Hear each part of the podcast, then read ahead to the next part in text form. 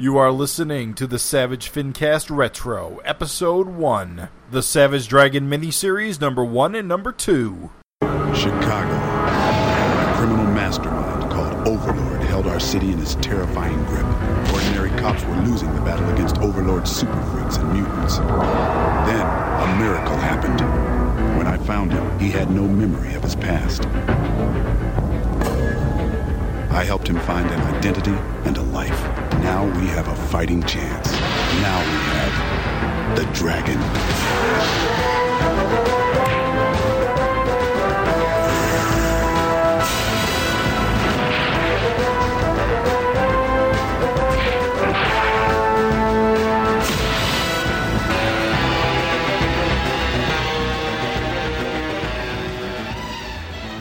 This is a FinCast Retro Show.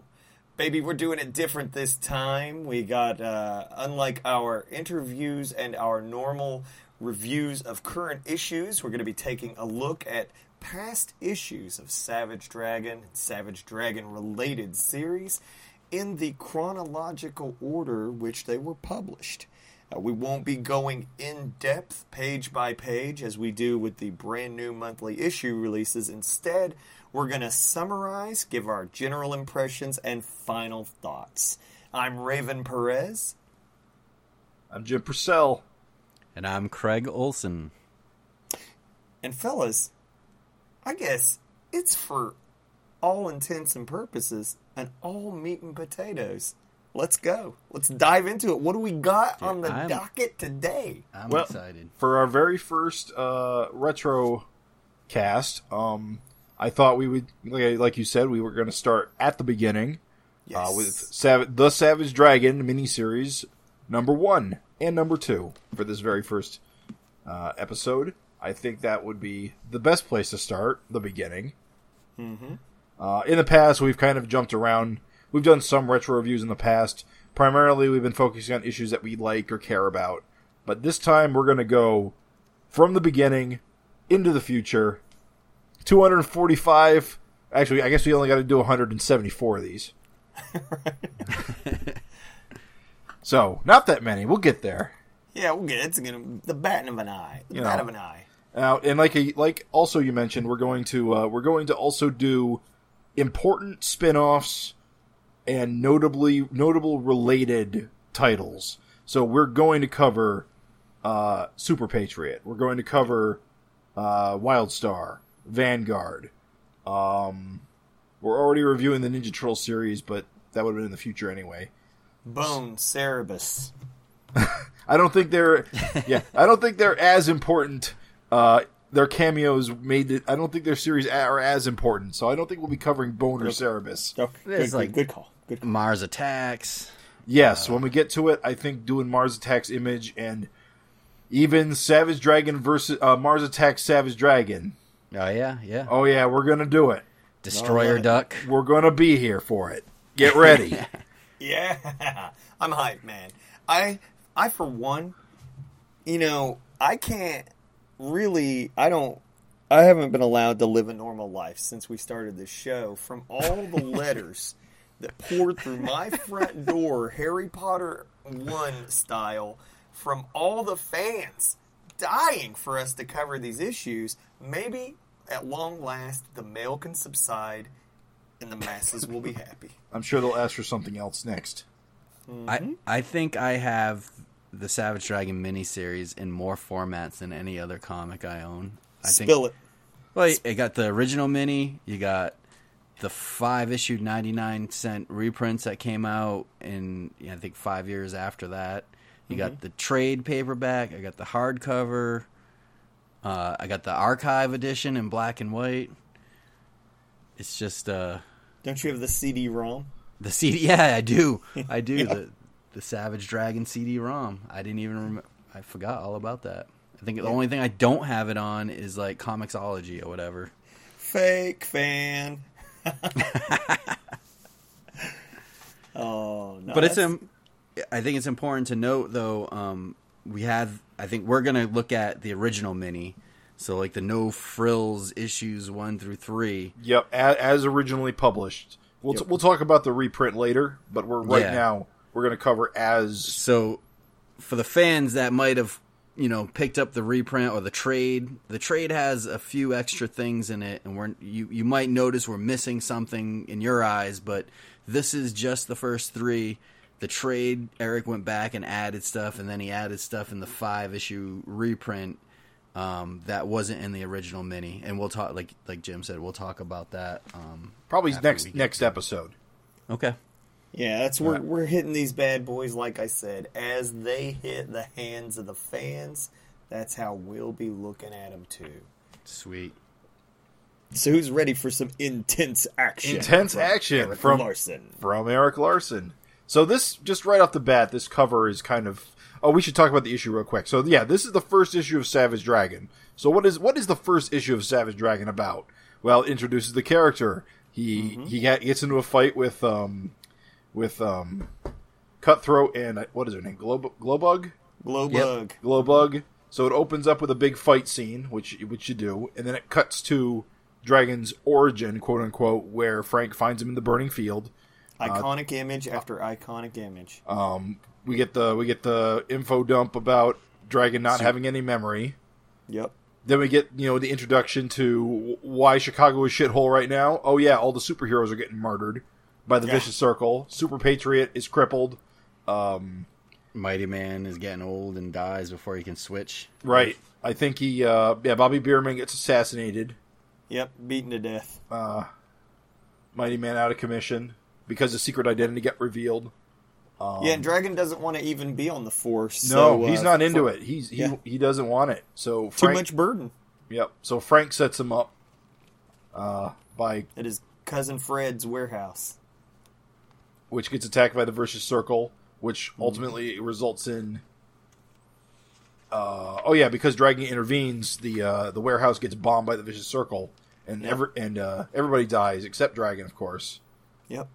Uh, Then Dragon takes. He's like, "Hey, fuck it, dude. I'm on the Force." Yep, he joins the police force, and oh yeah, there's a whole nother scene here where Dragon uh, joins the police force, uh, meets Alex Wild, does his little cool flip through the ceiling.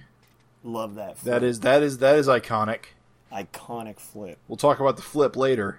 Oh yeah. Uh, gets into a fight, meet, meets fucking Star with his fucking rocking hair, Yeah.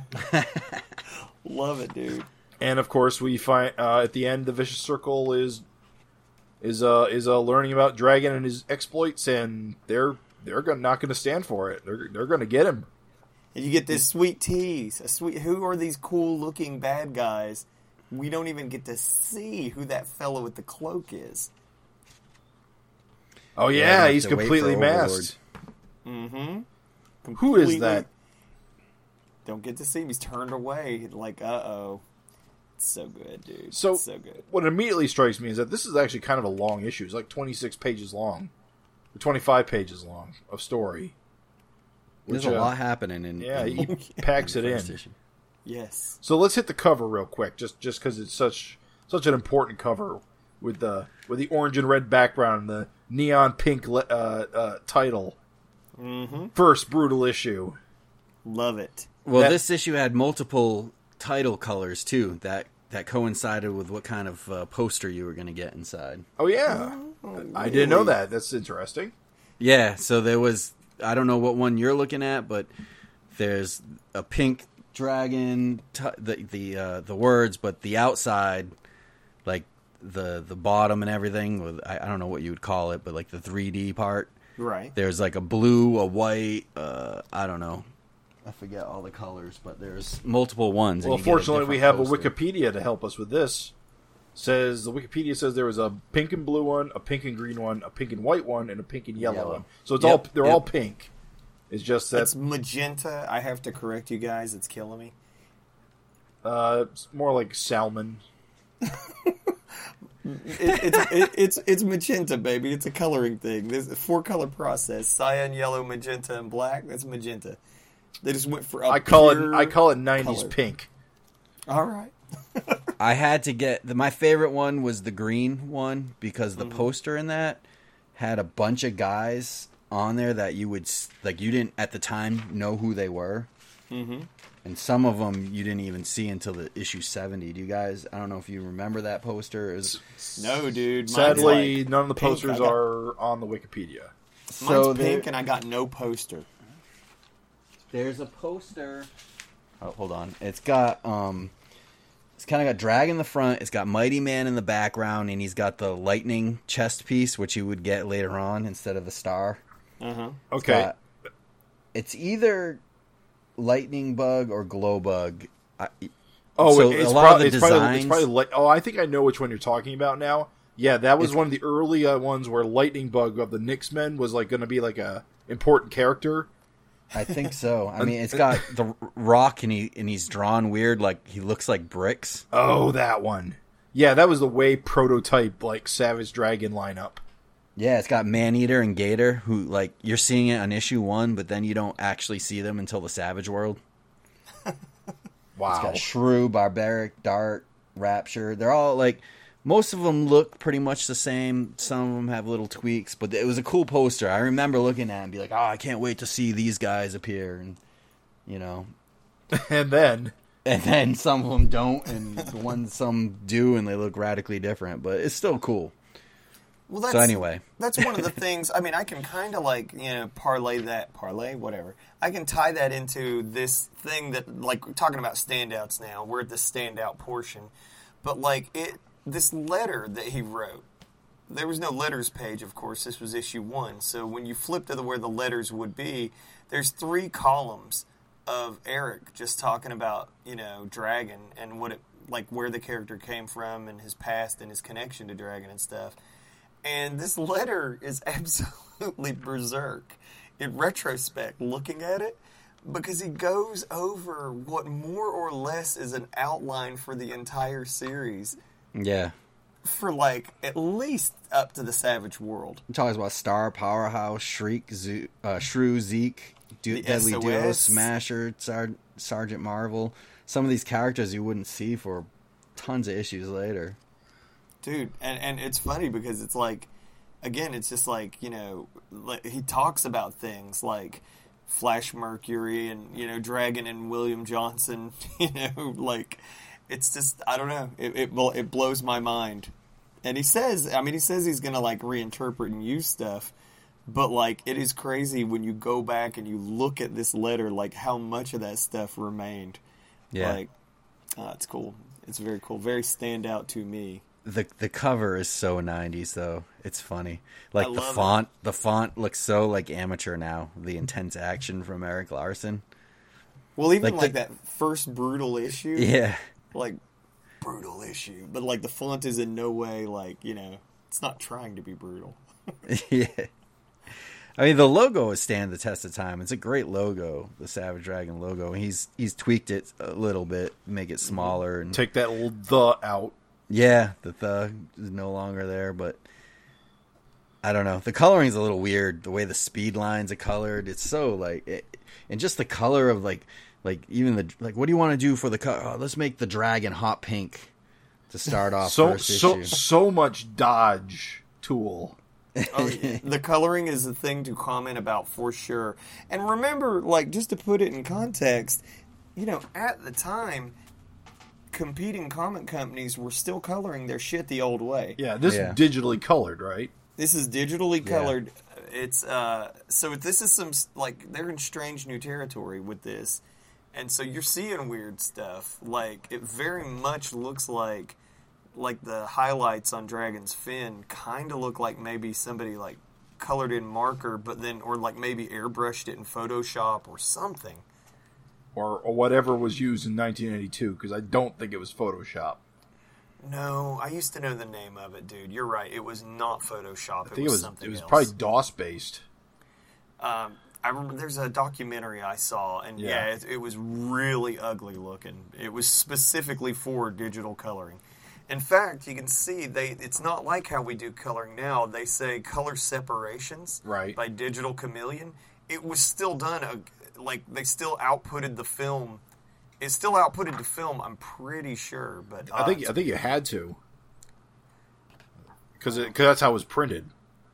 I gotta say though, as funny as it is for that intense action from Eric Larsen, as weird as that font looks, like I think that is part when people homage this cover because this cover's been homaged like crazy. Yeah. I think that font is like you know part of it. You gotta Yeah. you gotta homage it. Absolutely. You have to enshrine it forever. first brutal issue. And it is. I love this dude. Like, okay, like I know we're gonna dip back to like where we were when we got the issue or whatever. Like, what did you guys think when you first saw this cover? Just this fucking badass looking sharp tooth motherfucker, like bursting at like the ground exploding underneath him. You want the truth, Raven? Uh oh, lay it on me. You can't handle the I thought it looked a little dopey, Ah, a little ropey. I, I thought it looked a little edgy. edgy. Little did you know that you'd wind up dedicating years of your life, Who would who would have thunk it? years of your life, to this podcast. no, dude, that's awesome. What about you, Craig? I was all in. I was I was already a huge Eric Larsen fan. I mean, when Image started, he was my guy. Like that's mm-hmm. I I liked. I thought you know McFarlane was awesome and and Liefeld was awesome. You know the whole Marvel. You know all those guys were cool, but Larsen is the guy that really got me collecting comics on a weekly to monthly basis. Right. Uh, I just couldn't wait to see who he would draw next in Spider Man and stuff like that. I was just all about his art style. So when I saw this coming up, it's funny because it's 1992 when this came out. I'm probably Right. about 15 years old. I'm a s- freshman or sophomore in high school, and the only you know the, you think about in 1992, there's really there's no internet. I didn't start using the internet until I got into college. Mm-hmm. I didn't use email, internet, and it's just funny when you think about like where the world was at that time. All my news and exposure to Savage Dragon and Image Comics was coming through my comic shop. In whatever publication, whether it was Comic Shop News or you know Diamond or whatever, or the posters on my comic shop's mm-hmm. wall. And he had this poster and it's the insert to Savage Dragon 2, which we'll talk about. It's like Dragon with a bunch of graffiti on the wall behind him, and I remember Right. just staring like, oh man, this is so rad. Like seeing whatever like pictures of Dragon that you know coming soon and stuff like that. Mm-hmm. I was all aboard. So I mean, this this could have been the worst cover ever, and I would have still been all aboard. I was just so pumped to like read new like Eric Larsen comics. I was also in that mindset with one different, like little noticeable difference is that uh, I hadn't been reading Spider Man. Like I wasn't really into any like Marvel books regularly. Couldn't get access to them. Probably would have been a bigger fan had I had more regular access, but I just didn't have a comic shop near me. And uh, like you know, however it was that I like came to you know have Image on my radar. I mean, it was making the news and everything. But for me, this was like a uh, huge like moment in history. Like this stuff came out, and like again, before I was just like the just the thinking was is that you just you know you couldn't make your own shit. It wasn't going to succeed, and uh, it wasn't going to you know capture the public's imagination, and it wasn't going to do well or whatever else. And then all of a sudden, here's this news that like you know all the top creators break off and do their own thing. And I was like, oh, hell yeah, I want to be in on that. And of course, speculator market like crazy.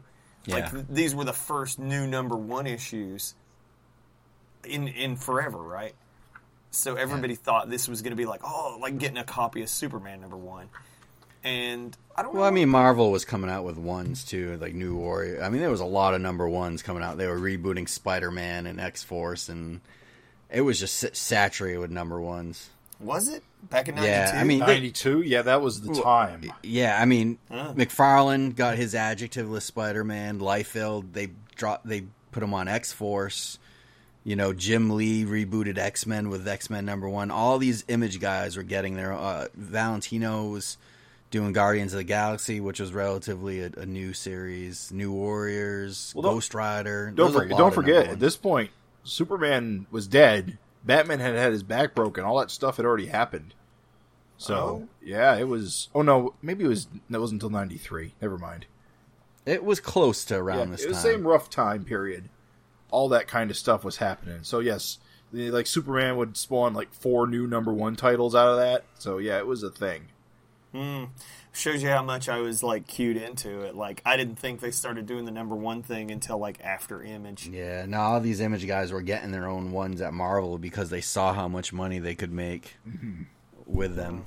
I mean, how much did X Men number one sell with Jim Lee? It was like insane. I forget the numbers, but it's like probably still holds the record to today. I'm pretty sure it does. Based So purely on variant covers. But it blew my balls off when I saw this cover. and when I saw this cover, I was just like, dude, that is a kick ass looking character. I want to read this shit. Ah. and the speed lines, you know, the speed lines in the sky, sky full of speed lines. I was a sucker for it. More than any other thing. Plus, too, like, I was kind of just making my own stuff, making my own comics about my own characters. And you know, when I caught wind that Savage Dragon was a creation Eric had when he was a kid, I was just like, of course, dude. I was like, oh, I got to read this. This is the thing everyone says can never happen. Because that's what people would tell you. People would tell you you can never do your own. No one wants to read your character like you can never do your own thing.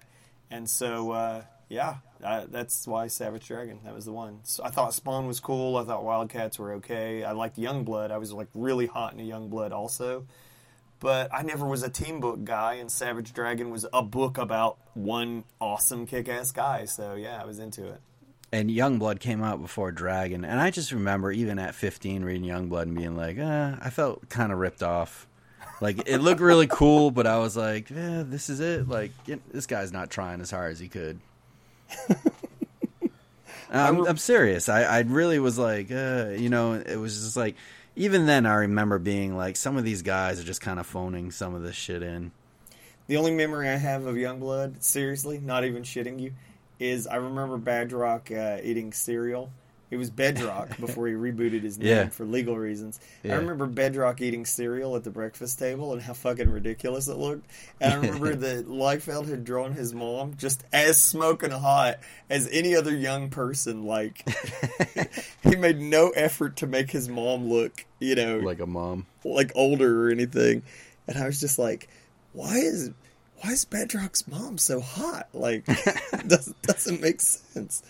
Yeah, so that's the it's literally the only thing I remember about Youngblood is how hot Bedrock's mom was.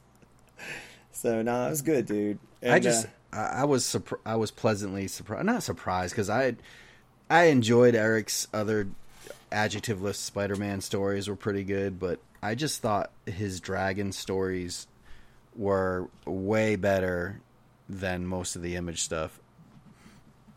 Like even just from this mini series in the first two issue, like even from this first issue, there's so much in there. And yes, it's dated, but I just felt like it was a solid story. It was something I hadn't seen before. and so much What going dated? on. Are you saying Savage Dragon number one is dated? I'm not sure I agree. never I, think it, I think it's kind of timeless. I think it holds up too. The story, the story wise, presentation wise. I mean, Eric's art has evolved significantly since then, but oh yeah. I think overall, it's. I mean, that was the big appeal to me when I got into Savage Dragon. Is that the older issues, I had, I had miss. How do I phrase this? I had lumped them in with a certain group of comics, without really, you know, doing looking into them too closely. And on the actual look in, I realized this is way more classic looking than the others. Well, that's it. Is he just has better? I mean, I hate to say it, but like he had better chops. Like that's the thing is when I I had that huge gap where I like you know I was in at the ground floor, but then like very quickly wasn't able to, and then so I went back uh, just out of like oh I remember Savage Dragon, oh you know I want to get back into that, and man it was awesome because even the old shit like as old as it was at the point that I got back into it held up. So I don't know, man. I think it holds up, Craig. Yeah, well, I mean, the story. I guess what I'm saying is just the overall, like, I guess the design of the characters and stuff like that. But that's like a natural progression. Y- yeah, I mean, there's got the belts and the skulls and the I love the way that dude looks. I'm yeah, sorry. I, the, I the think big, he's and the big one big like- blade arm. Cutthroat looks like a, not Cutthroat. Hellraiser looks like a. He's wearing like something from like a Kiss concert. Yeah, Dude, his codpiece has a zipper. He knows what is up. it's cool though. I do like that. I do miss like the flashy, like supervillain shit from the early '90s. Like Not- Eric doesn't really do that much. Anymore. Not so much Mako's tubes. No, Ma- Mako is funny. Mako, like uh, the you know modern Mako is definitely better than like Yeah, I, I think I, think I think Eric was thinking he needed like a rebreather to be on land. I, I don't think it works too great. Oh, maybe I wasn't even thinking that. That's yeah, it's like you got a guy with a shark head. You don't need much more to to emphasize there. Spruce him up, yeah. So I know we're going to talk about the trade collection uh, alter uh, al- alterations later, but I just want to say because I read this in the trade first, my experience reading this issue itself is very different than you. you yours might have been Craig. Mm-hmm. Because here's the thing with me: the first thing I see when I open this issue was Burning Field. Now, you might remember a while back we talked about Savage Dragon movie ideas and how you have to start the movie. And I was mm-hmm. I was a dick and was like super dug in my heels and said you got to start with Burning Field, got to start with Burning Field. And you were disagreeing, and I couldn't figure out why you were disagreeing. And I think it's because that's not how you experience the series the first time. Right. You didn't need, you don't need that because that's not how you started how the series started for you. For you, it started with the, the with the cutthroat fight. yeah. You went straight to action because that's what Well, Eric, yeah, clearly what it's Eric, Eric's going for here. Eric wants to lead with action. yeah, you want to flip that page and you want to be like punched in the eye when you when you open that. Man, Agree. But I, I think the burning field is such a great visual. It tells you, it, it suggests so much without really telling you anything. It's just Yeah. it's just such an. It, but for and yeah, and I think and I and I get this sensation that that's how Eric wanted to start the book, but then he re-kajiggered like everything for the actual issue. Because mm-hmm. you needed to lead with action, he, he he felt it was a stronger opening to lead with action in the single issue. But when he did, got to the collection, he went back to his original vision of do the origin first, then do the action, so on and so forth. Right. I gotta say, impressions wise, like as a kid, flipping this open and seeing red blood, that made a big fucking impression. Oh, on the What do you on the mean? on the double page splash. Yeah. Like, Oh yeah. boom, red blood, blood in the floor, blood coming out of his face. Just, you know, remember that Comics Code was still in effect. So, Marvel heroes didn't bleed red blood, they bled black blood. Mm-hmm. And so that was uh, some cutting edge shit. I loved it. I was like, the pools of blood on the floor. Yeah, it's crazy too. These first few issues, how much blood and stuff in there, and kind of how Eric reels it back as it, you know, as he's finding his feet and stuff like that with this character. But Dragon bled a shit ton in these early issues. Blood everywhere, dude. It worked on me though. Like as a kid, I was like, oh, yeah, blood. You know what? It's crazy. Is like, um, and a lot of people that haven't read Dragon in a while, though, like they don't like Eric's art style now, and they're like, "Oh, I used to draw him so much better." And I remember being like, "Oh, I missed the way old way you drew things." And now when I look at this and like, I cringe a little bit about like how Dragon looks and stuff. He just, he's, you know what I mean? It's it's the very first issue, so obviously there's a lot of things that he he's adjusted, but he just looks so small. Look look at his face And- when, in the in the in the hospital bed. Look, is it, it, he's just so it doesn't look like Dragon No, it's in profile like that. very Yeah. Dolph Lundgren a lot of the times. Like, I think I've heard people say that they see Eric a lot in like a lot of the, the faces and stuff like that, and I wonder if Eric used a lot of photo reference, or like looking in the mirror. mirror for like uh, different s- expressions. I could see that. But it's funny. He's got he's got that like that pointy chin kind of look throughout, and he just like Eric's really like just he's he's finding his way in these first few issues, and it's just when you look back at it now, it, it's still. I mean, don't get me wrong, it's still fun and great to look at, but it's definitely like you can see a lot of things that get adjusted, starting with the fin, you know, Oh, yeah. eventually, but but even the size of them and even the characters look a lot stiffer. Yeah, yeah. I still think there's something to be said though that the action is just on point. Yeah, absolutely. Like the the fighting and stuff from day one was just like boom, like exactly what you would want. and, and right off the bat, you get that turn the you get that setup page turn devastation where uh, right right after Dragon has uh, fought off Skullface and the other goon whose name I don't know. Cutthroat, No, no, it's Oh, not no. cut through. It's some Which- rando.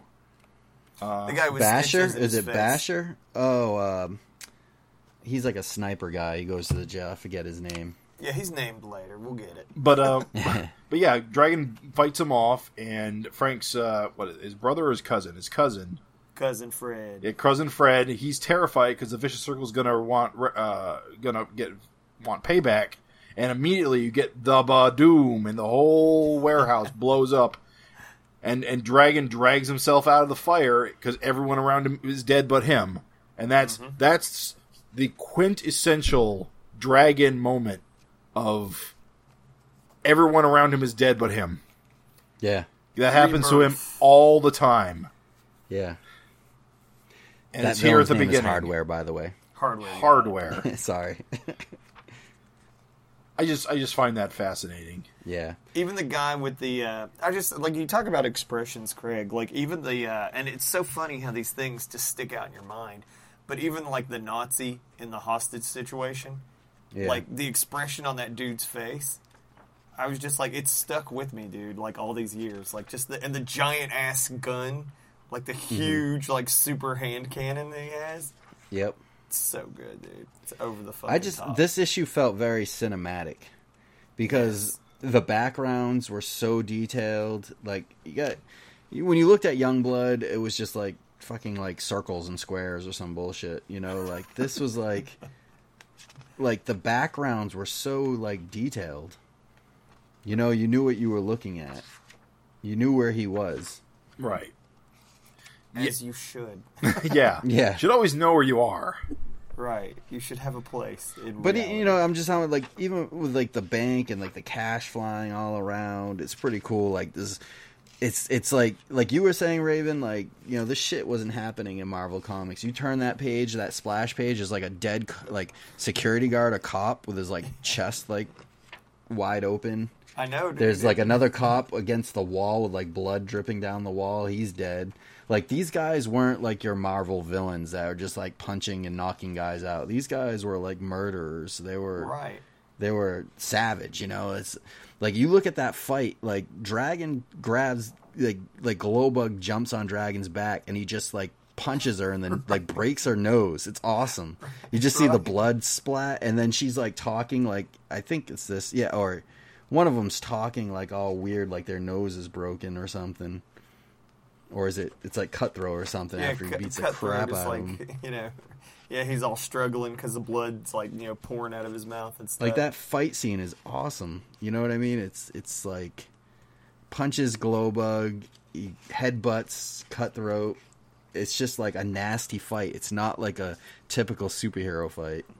And if you think about it because it's funny, like what we have here basically is a cop character interrupting a bank robbery, which that's the most basic kind of a thing you could possibly ever have in a superhero book. And yet, like, it's just the way it's sold, dude. He sold the shit out of it with the action. It's It felt like an. R-rated action movie. It did. When I read this as a kid, it did feel like an action movie. Like I know that we've said in other uh, like you know issues when we're looking at it that we like Dragon was '90s era like badass, but like that's that's how it felt. Like when you're reading this, like you know this was an action hero. Like you know he could be Bruce Willis or Sylvester Stallone or something. Schwarzenegger, only you know cooler.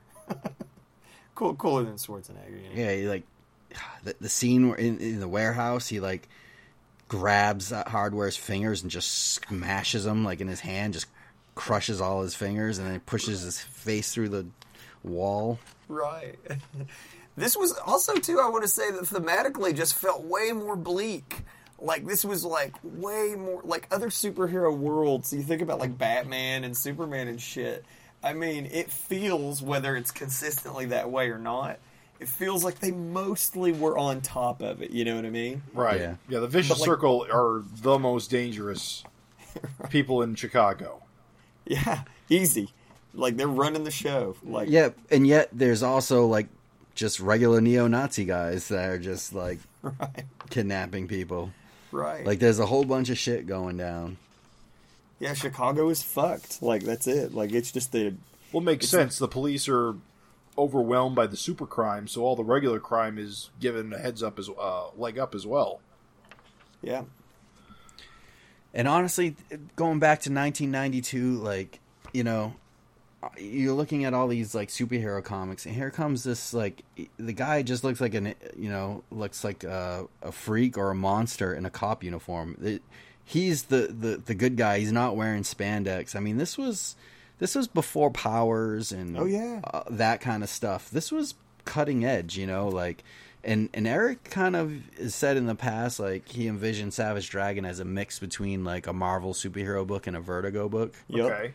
which kind of has that feeling in the beginning, you know, before he tested out other types of genres in here, but it really feels like, you know, it's a cop story with set in a superhero world, which was something that just wasn't that was new. Yeah, absolutely. Interesting. Just because uh, Vertigo didn't get really founded till 1993. Well, I mean, he said that since an interview. I, I'm not saying he said said that that was his plan, Right. but uh, I think you know, I've read. I it. mean, at some I'll find it somewhere. Well, where he said like- well, well, it's, sure. it- he's probably referring to the fact that at the time, Alan Moore and Grant Morrison were doing their own thing on Swamp Thing and Doom Patrol before Vertigo was a thing. So they're proto Vertigo. So he's kind of riding that sort of like serious superhero wave. Yeah, it's got some serious elements mixed with Marvel stuff, mixed with the violence. It's it's not you know for a typical kid, and yet it is. You know, I, I don't think he had any problem with twelve year olds picking up his book, but you know there might have been plenty of uh, parents that would have. I think that was. I know I loved it. I think that's the best way to put it. Is that like yeah, you said earlier it felt like an R-rated movie. This absolutely felt like some shit that maybe you shouldn't be reading. You know what I mean? Because like again, like they were like you know the neo Nazis, blood was everywhere, cops were getting killed. Like yeah, I mean, just- later on issues, he's banging chicks and stuff. you know. So, But and- you know, as I mean, I was reading this at fourteen. I, I think fifteen, probably. I want to say. So I was already like, you know, my dad was taking me to R-rated movies and shit. Like this was kind of like, you know, I hadn't been into it too long, but I was already at that age where, uh, you know, our stuff was like, eh, no big deal. Like I knew right. better. My my first R-rated movie was Broken Arrow. Nice. Broken yeah, Arrow. not, That's yeah, a not, good one. not no, it's not a good one. Well, I mean, you know, you know what I mean. It's a really pathetic one. Is my point. what what year did Carlito's Way come out? Carlito's Way. Yeah. Al Pacino. Gangster movie. 1993. I went to the movies with my dad to see that, so I was probably 15 or 16. I saw American Ninja in the in the theater. Was that an R-rated movie? I don't recall American Ninja. Feels like it would be though. Was oh, I saw The Fly Oh yeah, with Cronen- my dad. Cronenberg. That was 86. That effed me up big time. So That Dragon destroyed my childhood. Yeah. Were you like twenty? That's 86. Jesus. I was like all of 9 or 10. Damn. What's wrong with my father?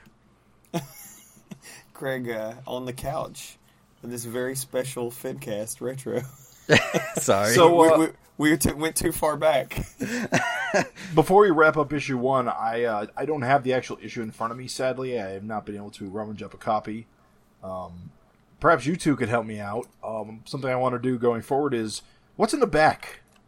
What kind of You're house ads are? this. What kind of house ads are we looking at? oh, right get now? this. Get this. The the very back page is pretty freaking funny cuz this is pre-internet and shit. Oh, is it is it the uh, entertainment this month? This is the one nine hundred numbers that you can call for comics news. Oh, the news. Where can you uncover exclusive inside info about the latest developments in the ever changing comics world? Call the one instant service used by comics professionals themselves Comics News. Only 95 cents per minute. Woof. Updated twice a week. What a deal! and then you can also call when is that long awaited comic book event really going to show up at your friendly neighborhood comic shop? Call the instant service used by the comic pros themselves. What's in store? Only $1.99 per call. Love it, dude. oh wow! So you just call that number and they'll tell you what diamond shipped. I guess, yeah. For the low It's, it's amazing like- though. It's like this is pre-internet, you know, like Well, like the back of my issue, it's got the mail order comics thing. yeah, the summer sale. The summer sale, yeah, yeah. Which somehow has, uh, you know, Savage Dragon 3's cover on it. Like there's uh, Badrock and Dragon punching each other up. But, yeah, 75 cent comics, $2 comics, $5 comics. And I love it. Like, just you look at the titles, uh, you know, Planet of the Apes, Give Me Liberty, yeah, Guardians of the Galaxy. And there's this huge Malibu thing. I just want to draw this. There's Malibu. Do you have Malibu Does It Again? Protectors, the next big thing? Yeah, yeah. Because this was, don't forget, Image was still an imprint under Malibu for Yeah. the first bunch of issues. Yeah, the underneath the little uh, dragon uh, graphic in the front interior. Sure enough, there's that Malibu Comics thing. I'm not gonna lie. You you know what you know what kept me away from Malibu Comics when I was a kid? It's the dumbest thing ever. I thought the M was the McDonald's M, and they were McDonald's comics. Get out of here. You were that is some kid thinking. Wow. It was a yellow. like, was none a of that for me. yellow M. What else could it be? Mac and me. Mm-hmm. No thanks. Let me also say, this is talk about how, like a glimpse at the past. Jim, we have a, a an ad for Wizard Comics issue twelve. That many? Wildcats. yeah, like twelve. They've only been around at a year. A year, you can assume. You get a. Shadowhawk trading card, a Wolverine promo card, a Jim Lee interview, a Wildcats poster. wow. There's lots of like those uh, mail order comics ads in throughout though, and that was a big thing at the time. Yeah, well, that's how you got your comics. You had to mail order them up, man. So this one- on the back cover by American Comics and Entertainment, and the the one inside from Entertainment this month. And yet, if you notice, they both are going to this Gainesville, Virginia. Like it's Oh, not, yeah. they're not different. Like they've got It's the same PO box. What the freak? yeah, it's got different names and stuff. It is not different at all. So one last thing, I just have to know. This is uh, worth noting because Eric says in his little letters column, announcing another name the letters page contest. I have no idea what to name it, so send your suggestions. Also, by the time you read this, I'll have gotten married on May 31st, and my wife and I have gone on our honeymoon in June. This is just to warn you, Savage Dragon 2 might be out a little late. I think it came out like three months after or something. July to October. Yep, that's what I'm looking at. Yeah, so just thought I. Fortunately, he made millions of dollars, so it all worked out. yeah. it's So. Eric is 30 years old when this comes out, I think. Or a little, he was like 29. 20 ish 20 years from when he first started drawing Savage Dragon, he said. So I'm looking at the the wiki Wikipedia. He was born December 1962. So he's 29 years old. Uh, I've wasted my life. No, You'll, you'll get there, Raven. You'll be as famous someday. One day. I'll just have to kill someone or something. Kill someone important. Moving right along. Wait, so wait, one minute, Jim. How how old were you when you picked up Savage Dragon one? Uh, well, I would have been 2001 just after I picked up issue 90. Okay, So I would have been. All right, so you were like a little, you were like 10 years. I was like 19, okay. 18, 19. Right, I would have been. No, I would have just turned 18 because. So it was something- around when issue 70 was around though, like No, issue 90 was the Oh, newest 90. issue. 90. So was in the ni-. I, I picked up 90 in like September or October, and I probably picked up the trade probably a month after that. Gotcha. Gotcha. So going on 20 years ago now. Holy fucking shit. Thanks for reminding me, Craig. All right, Savage Dragon issue number two. Wait a minute. What? How old were you, Craig? I was like 15. I was 11. When, when when did you pick yours up, Raven? Like- in a grocery Right when it store. came out. Right when it came out. oh, right right, when when it it came came out. Yeah, yeah. But you didn't get into the series till much later. I, I managed to, however it works, I managed to uh, get this first, second, and third issue, and then I wasn't really able to keep up with that. Like, they quit being in grocery stores. But, yeah, I was able to, because I didn't have a comic shop. Do you so- have you have an, a barcode on yours? Is yours like a Yeah, mine has a barcode on the front. ooh fancy? Is Those it? are uh, sought Where, where do they, where do they put it? Is it above the intense? direct market? Where's the barcode located? It's yeah, it's above the intense action. All right, the only place there was space for it. Yeah, and I should note that like I doubt that I have my original stuff. I just have a barcode on that one. My two and three don't have barcodes, so hmm. yeah. But I remember getting my stuff in a pack. Like I did, like you know, beg my mom. Like, oh, Pe- give pe- people people say supermarkets stopped having comics like in the early '90s, but I was buying comics in supermarkets up through like 1990s, not eight for I just- sure. I just they didn't have variety. You know, you can imagine like they probably had like Superman and Batman and stuff. I mean, my, Archie. my my local my my local drugstores had spinner racks at least that long. Yeah. We had it at like um, our convenience stores. We had them at the pharmacy. We had them at the supermarket. My mom would go shopping. I just read all the comic books. Yeah, basically, that's what you do the whole time you're waiting for their prescriptions to get filled. now we're free. We're free. We're free to go. All I just, what? I just had just had to ask. All right, Savage Dragon number two, the big number two. Two's real important. Got to stick that landing. Second intense issue. So this cover is a hot mess. You don't like it? Look at the fucking logo, dude. Well, you don't need to see it. You know whose issue this is. Look Pretty at the- angry about it. I just, Wow. I just can't believe they wanted to show that debris so badly that they made it neon green on yellow. Why? Why? Why would you do this to me? It was a wild frontier. I do like early Savage Dragon issues had a lot of zipatone in them. Wait, where the zipatone in this cover? I mean, Shoulder pads oh yes, okay, yeah, those the dark shadow there. Oh, under yeah. Dragon's Yeah. armpit. Oh yeah, little dot pattern in there too. See, I'm a sucker for these, uh, you know, little details. The ragged shirt, the debris flying everywhere, and of course, Super Patriot is a fucking awesome visual. He's, so, he's Kool Aid Man in it. Mhm. Oh yeah, I never. I always like. I'm like bugged out by like the hand holding Dragon's face and Who, stuff. Like, whose like hand is that? Yeah, like is that just a regular guy? That's Gray Man. an alien. Three. Uh, I always got four. He's got five fingers. Okay. The way it's shaded, it feels like it's almost meant to be metallic. Like that's what the colorist wanted, even if Eric didn't. Right. There's like just too much going on there with the color. Like it's just like on that hand that's holding dragons. Like what's going on between the hand and that shirt? Like it's all mixed up with the hand. I don't know. So many, so many tangents. You know How, what? how dare he? I bet this is still solid illustration. I bet Oh, that yeah, if this absolutely. was recolored, I bet that this shit could hold up. Oh, absolutely. I have no doubt. The coloring is just, you know, it's a, it's a relic of the times. Do you guys find it funny? And they did it in issue one too, but like they were big on making the veins like a solid color, regardless of what was going on around them. Right. Yeah. That's how you can do see you, them. do you kind of like hate that visual? Because I kind of do. I, I'm not. I'm not a fan of veins popping out in general.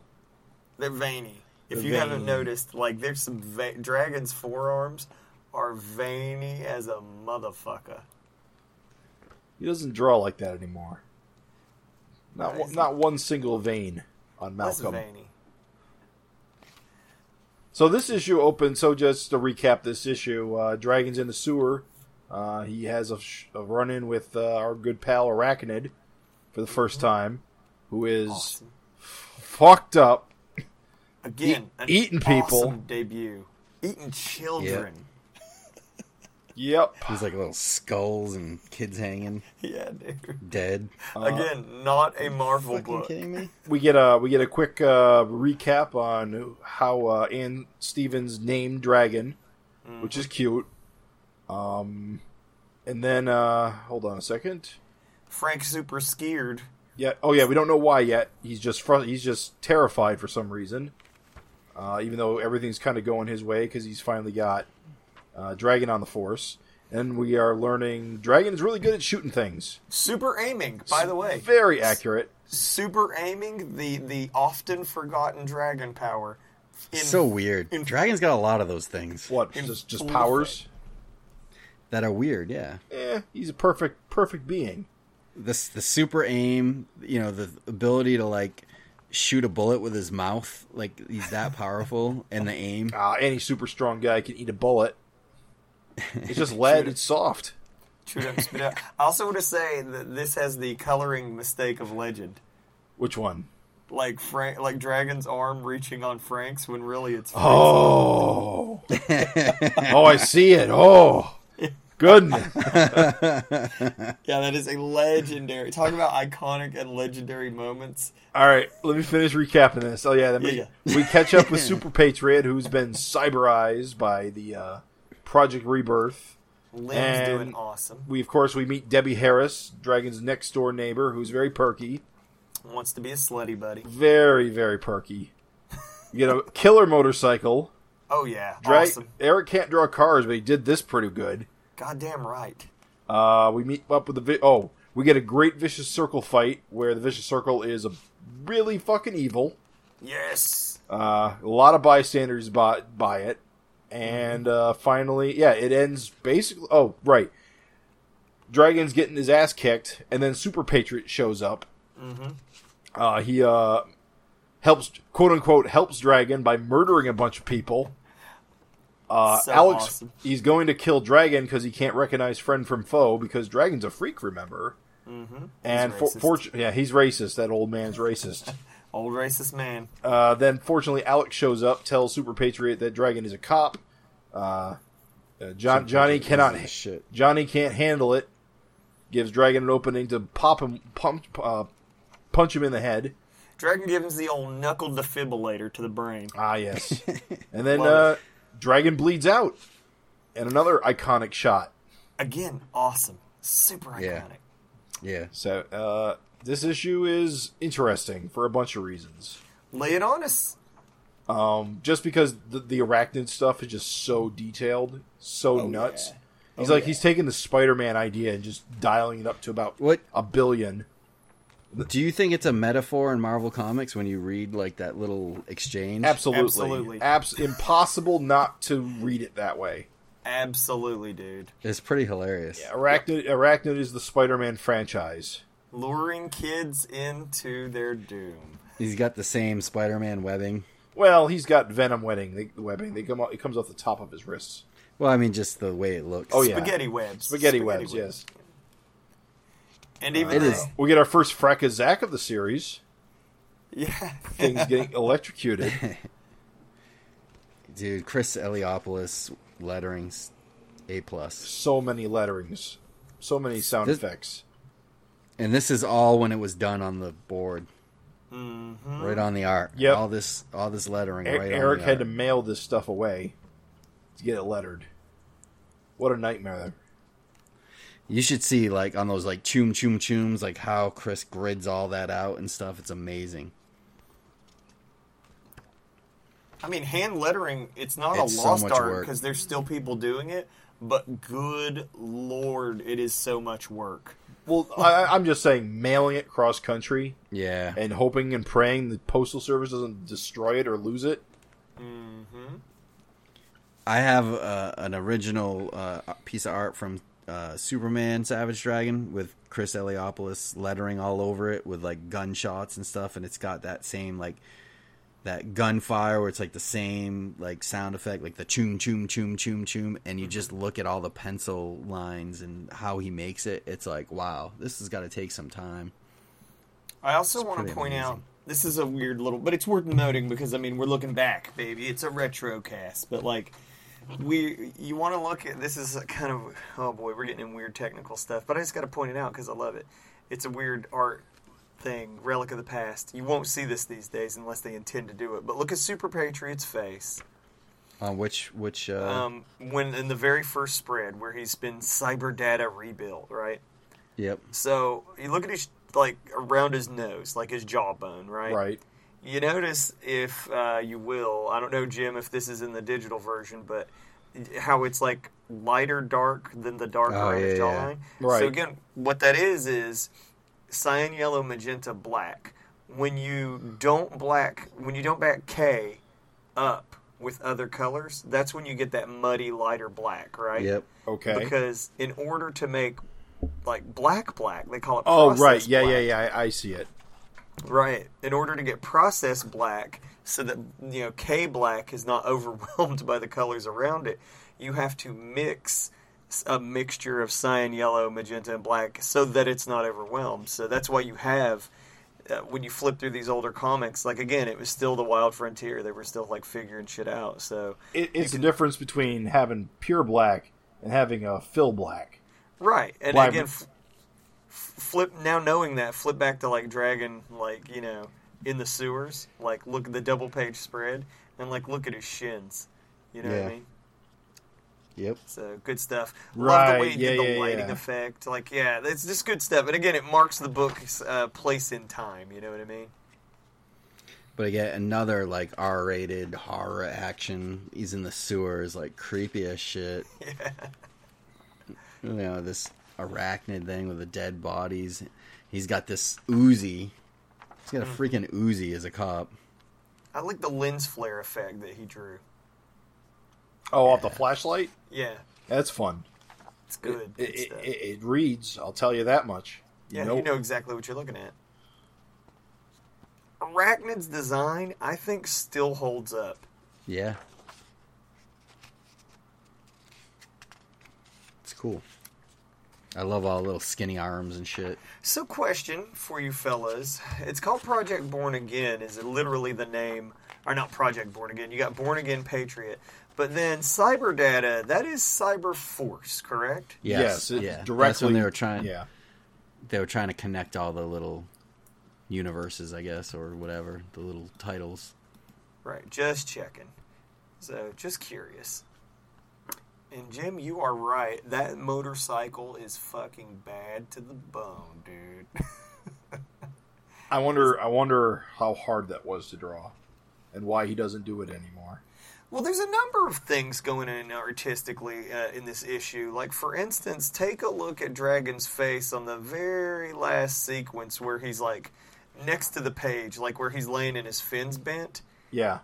Yeah, that's awesome. That feels photo referenced, kind of like the face ish, a little bit. Yeah.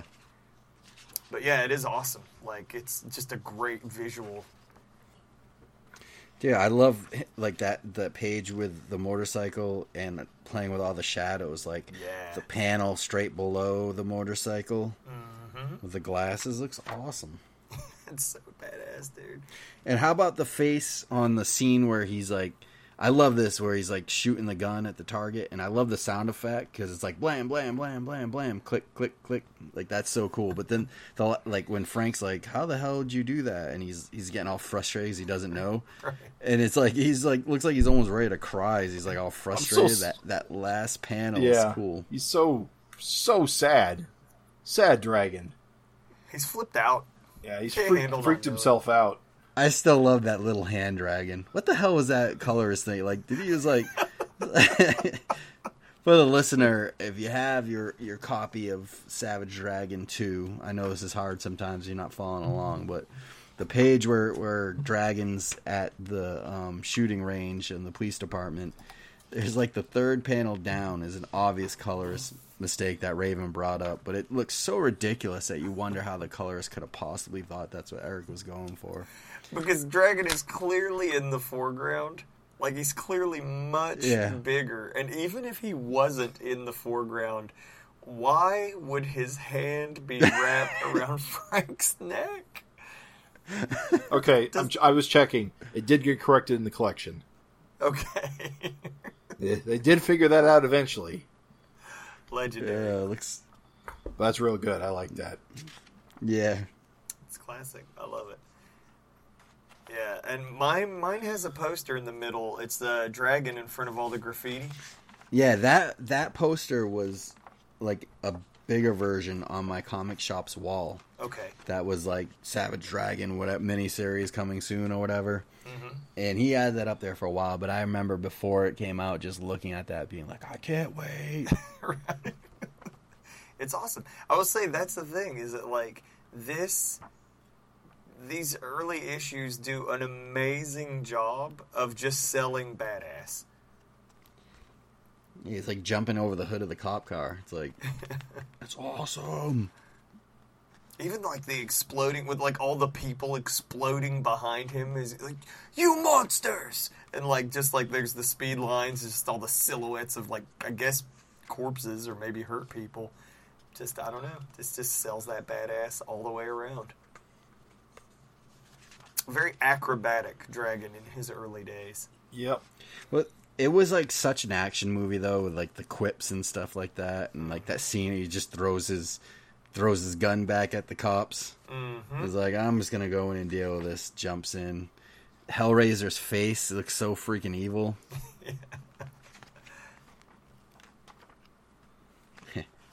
just throws a ton of people at him.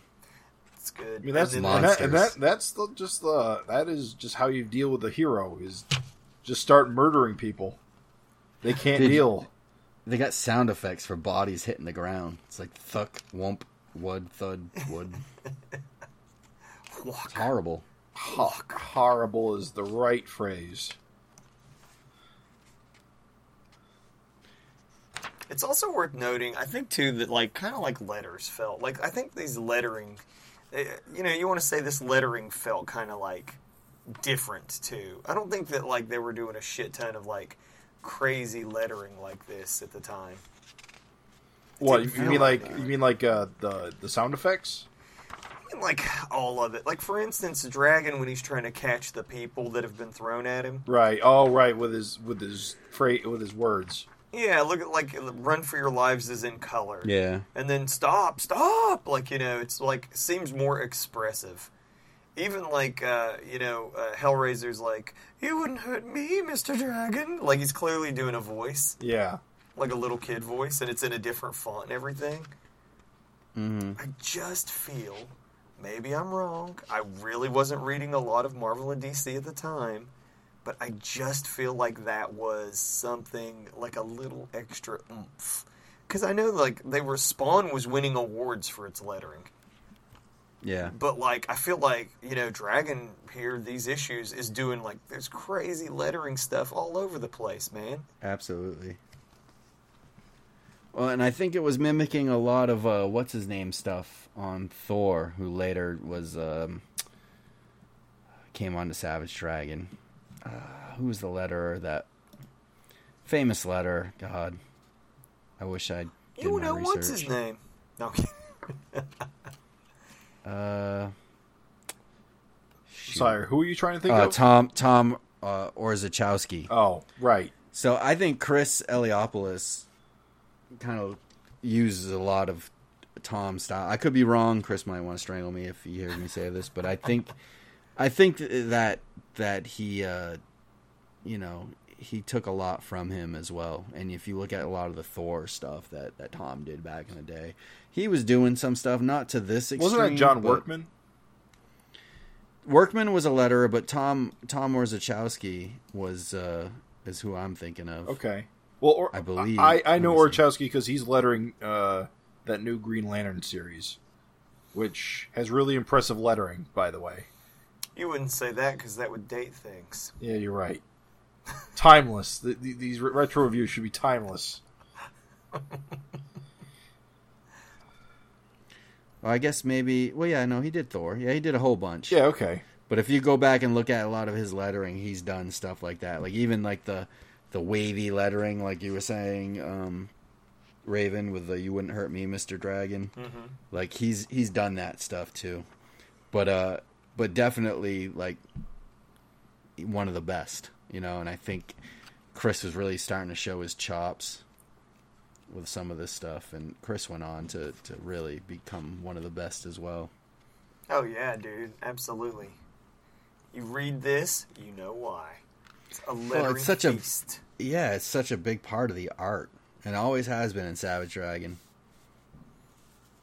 So uh, we do get reintroduced to Super Patriot in his new mechanical form, and he has a lot of part moving parts back in the day.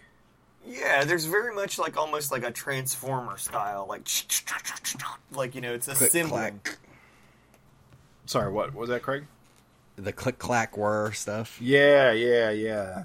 Like ev- Well, and then go ahead. I'm just saying, like, it just seems like he's a lot more, uh, a lot more going on when he was like making his weapons, especially. But here. then, but then Dave Johnson took him over on the the mini and really screwed Eric over because Dave Johnson took it a whole nother level, which was amazing.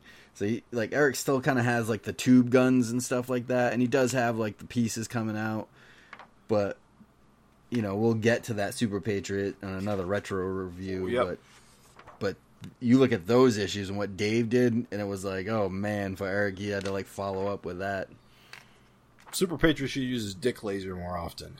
I bet you that part's organic. It just depends on what you He has to make kids. He's got his kids. But uh, Killer issue. yeah, it's it's just so crazy to have your second issue end with your main character dead on the floor. Such a bold move. It's awesome. What, dude. what did what did people think when they saw this? I thought it was over at issue two. Oh, It was a good run. No, I'm just kidding. I thought it was cool that here's this comic where you know the main character can totally get his shit fucked. like he, he did not just you know conquer the bad guys; they absolutely conquered him. Well, and don't forget, we didn't know either Oh, that you he didn't. had this ability Yeah, to regenerate or anything. exactly. There's And it was just like, how the hell is he going to get out of this one? how And does I he get out of this one? Alex is there selling it like he's fucking you know about to die. Because so, she doesn't know. Yeah, She she doesn't know. It's a great scene, though. It's like just all messed up people everywhere, dead villains. I mean, Soup Patriot coming out and just wasting that one villain was like, holy crap, that Basher guy. We barely even knew him. Didn't Basher like wasn't he part of the show? He wasn't, was he? Feels like he was. It feels like. I like don't remember. they used him in the cartoon, but He he appeared in one panel in issue one, and now he's gone. yeah, throwaway dork. He the first. Wait, no. He, I guess he. Wait. he- Throwaway no, Dork is, is gone, he, too. Is he the first goon death? I think he was. I think he is too. I don't think anyone died in the first issue. Nope. He just got beat up real bad. And it is funny too, like just a different dragon, I suppose, because he's like, "No, stop! You're killing them." Well, Dragon, then, like- Dragon's always been against like cold blooded murder. Like Yeah. he's always been kind of negative on it. I mean, he'll kill people, but you know he's a cop. Right. He's I a, was he's saying, got makes the me- authority. Makes me laugh that he's just like chewing up dimes and spitting them through, spitting his tooth through someone's forehead or something. Three issues later, he's got chainsaws chasing the shrew. right. Exactly. And he'll, he's okay. He's the shrew. He'll, he'll shrug it off. no big deal. And um, just real quick, is Rose the reporter? Is she from Spawn? She is. isn't I she? believe so. The Yeah. the Asian. I think she is. This is more Yeah. image world building where they were all Yep. still part of that. Yep. Interesting. I was I did wonder if she was somebody because Eric does do the TV talking head sometimes. I am 99% positive that she, when I saw the TV tube panel and I saw her little, like, you know, reporter, like, microphone there, I was like, oh, yeah, I'm pretty sure she's from Spawn. This is pretty funny. That was kind of like an image trope back in the day, of having like the the reporters on the TV all the time to like sum up everything. Got to remind you, it's the And, uh, nineties. Yeah, there was a. We were talking about Big Bang, uh, our last uh, episode. no, we um, weren't. Yeah, don't, don't oh, date that's us. true. Timeless. But uh, when we were talking about uh, Big Bang at one point, there was an episode, an issue of Big Bang with the hero going through each different age of comics. In the '90s, he was all like extremed out, Right. And they made it a point to have like a page with just like half the page, like having the the news reporter on TV, like summing up like everything. I think that was the badge. like the his, Yeah, I think you're The right. history of the badge and it's like all these Yeah. different variations. such a great. There's a whole- uh, there's or a- Mr. there's a I think it was Watchmen Mr. section. US actually. Yeah, you're Mr. right. It is Mr. US. Well, if you want something pretty 90s, how about the fact that Dragon takes off, like he, he leaves uh, Debbie because his beeper goes off? Hold on, that's my beeper. He's got to go. The the numbers spell boobs. Sorry. Do they? Kid, no, they? ki- no, kid, kids today wouldn't understand. Spelling boobs with numbers. 80085, baby. Boobs. Talk about dating yourself. So, h- house ads. What do you got for house ads? Uh, same protectors ad again for Malibu. Malibu does it again. Again, again. I got an Uh, ad for the bout to knock the other guy out. Savage What's Dragon that? versus Savage Megaton Man. Oh yeah. Oh, there's already an ad for that Already an ad. Yep. because that doesn't come out for another six months. Yeah. I think. Still got one. Um, the letters page, Jim. Do you have the letters page? I do not have the letters page, sadly. It is a feast. Craig, agree with me or not? It is a f- Oh, the art. yeah, a feast of Absolutely. oogie dragons. Yeah. Oogie dragons. Oh, you mean Yeah. oh, you mean people drawing dragon?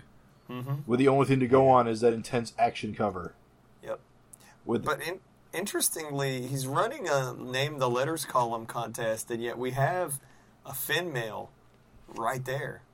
Isn't A it? what? Isn't uh, like on the guide? Like uh, Kurt Metzger has a dragon carrying the giant. Oh yeah. It says fin mail right there. Isn't Instead that what it ended up being? It's. yeah, I guess so. Uh, no, it's uh, fana- Isn't it the Fanatics or something? I haven't looked at a letter page in a while. Fanatics. Oh, and I'm too far away from my issue. I can't reach. Never God mind. damn It it! doesn't matter. I got an ad for Cyberforce. How about you, Craig? Uh, I think I have all the same ads that you do, Raven. But yes, I, there's uh, an ad for Wildcat, Cyberforce. The Protectors. Yeah. I think that's it for the ads, right? Is there any yeah. other ads in here? No, that's it. That's all. Dude, it's funny. The, the art though, on the on the the fan page, it's all like Savage Dragon in like the his like uh, wife beater Yeah, yeah. because they only had that like one image to go out, off of. right, everyone put him in the wife beater. I do think it's interesting. It says special thanks to fabulous Fabian Nicieza for helping design the new improved Super Patriot. Wonder what his contributions were. Because I remember correctly, Super Patriot's design, Eric had done that for like uh like wasn't wasn't he gonna pitch it as like a Spider-Man character? It's one No, it was it was X Force. X Force. Okay. Yeah, So him and, and Fabian created kind of the character. Oh right, because he would have been working with Fabian on X Force pitch. pitch. yeah, that makes were making sense. A, a pitch, and he's got he's still has that. He posts that picture up every once in a while of like, it's got um, Super Patriot, which is like, I don't know, Soldier X or something like that. He doesn't have the flag, and it's got Horridus. Horridus. It's got yeah, Polaris, I think, and Havoc. and Havoc or something. Yeah, yeah. And he's like, "Oh, I'm glad that this didn't go through. Otherwise, Yeah. you know, he wouldn't own Horridus or whatever." Super Patriot. Yeah, Super Patriot was color different. a lot different, if I recall. I think he had an anarchy symbol on his chest too. Um, by the way, the, the letters page is yeah, it's called Fanatic. Wait, he was called Fanatics. Soldier X. Oh no, I'm Fanatics. thinking of Major X. Never mind. I think I think I think Marvel used Soldier X for something at some point. Yeah, there was also kind of like a prototype uh, Super Patriot and the adjectiveless uh, Spider-Man that Eric drew a few issues for, Right. Right. and I forget what his name was in that, but anyway. Interesting letter. Will the Image team plan a huge crossover? Unfortunately. People, yeah, people already hungry for it. I did also want to say, like uh, in the letters page, like look at like uh let me see is this the one that talks about all the things eric's given away it's uh, if you it's so funny because he's giving these things away oh yeah okay okay he says name the letters page contest listen to what you win if you name the letters page says it's gotten a huge response and will be printing the first ongoing savage dragon comic due out in early 93 winner gets signed copies of the miniseries including all four versions of number one plus signed Megaton 2 dash 2 through 4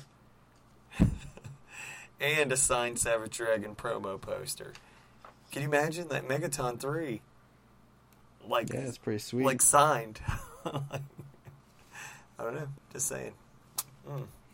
Hope someone held on to it, baby. Hope someone held on to it. So uh, I that's Savage Dragon one and two, I'd say we're done. our very first retro review episode. If you guys, I had a good time. Yeah, it was fun. If you guys like this, uh, send us an email. Tell us. SavageFincast at, g- uh, at gmail.com. Send us your thoughts on the issue. Let us know what you thought. We have a we have a roadmap of stuff we're going to cover, but if there's anything like specific you'd like to see us cover, let us know and we'll consider it. Uh, we're still kind of working the format out. Like the plan is to work through stuff chronologically, so we will get to stuff as it comes up in the timeline. Um, but if you've got another suggestion, we're open for ideas. and if you didn't like it, keep it to your fucking self. Especially, was- especially tell us how much you don't like Raven. You know, I was a little hesitant with reviewing the first miniseries because I feel like every podcast that reviews Savage Dragon feels the need to review the first miniseries. I think it's important we get through it. but I no, I like doing it. I you know, I'm glad that we didn't kind of focus on page by page and just talked about like there was a lot of things I just forgot about and just rereading it. It, it was kind of a cool trip down memory lane and, and just thinking about that time of when it came out. It was, you know, Back in the '90s, you long ass time ago. What video game systems were out in 92? Super Nintendo, surely, right? I think Super Nintendo No. launched in Christmas '92. Christmas 92, baby. Jesus. Yeah, think about that. Uh, Because I often here's I just I'm saying Jesus because uh, Jim knew off the top of his head within like three seconds flat. No, well, it's impressive. Here's the, here's the thing. Well, I mean, that is impressive, Jim. But the Oh I- no, it was August '91, so it's been out a year. so it was out like, well, this is the thing that I never forget is that Street Fighter is almost it's like a year or two younger than Savage Dragon, and Sonic Sonic the Hedgehog is like maybe one or two years younger than Savage Dragon. So like, I knew it was right in that sweet spot when the Street Fighter Two came out in '91. Yeah, just like maybe a year difference or something. But yeah, there you go. I just want It's a uh, like, snapshot in time. We're gonna take you back to the past. Raven measures everything in console, Console releases. generations. Technology, you know, it's technology. No, not technology, just video games. See, in It's true. In 1991, I still had my NES. I was still playing Mega Man. I didn't get a Super. I didn't get a Super Nintendo. I went straight to N64 in Woo. '96. That was not a good leap for you. Oh, you sh- fool! You, you you craven fool! The N64 is the most amazing console of all time. I suppose we'd better. Okay, stop. okay. All right, we won't We'll we wrap won't we won't, get, we won't get it off topic on the video game chat. I, I was gonna say we. I suppose we'd better stop. But thank you, fellas. Thank you, listeners. Thanks for Good listening. talking to you.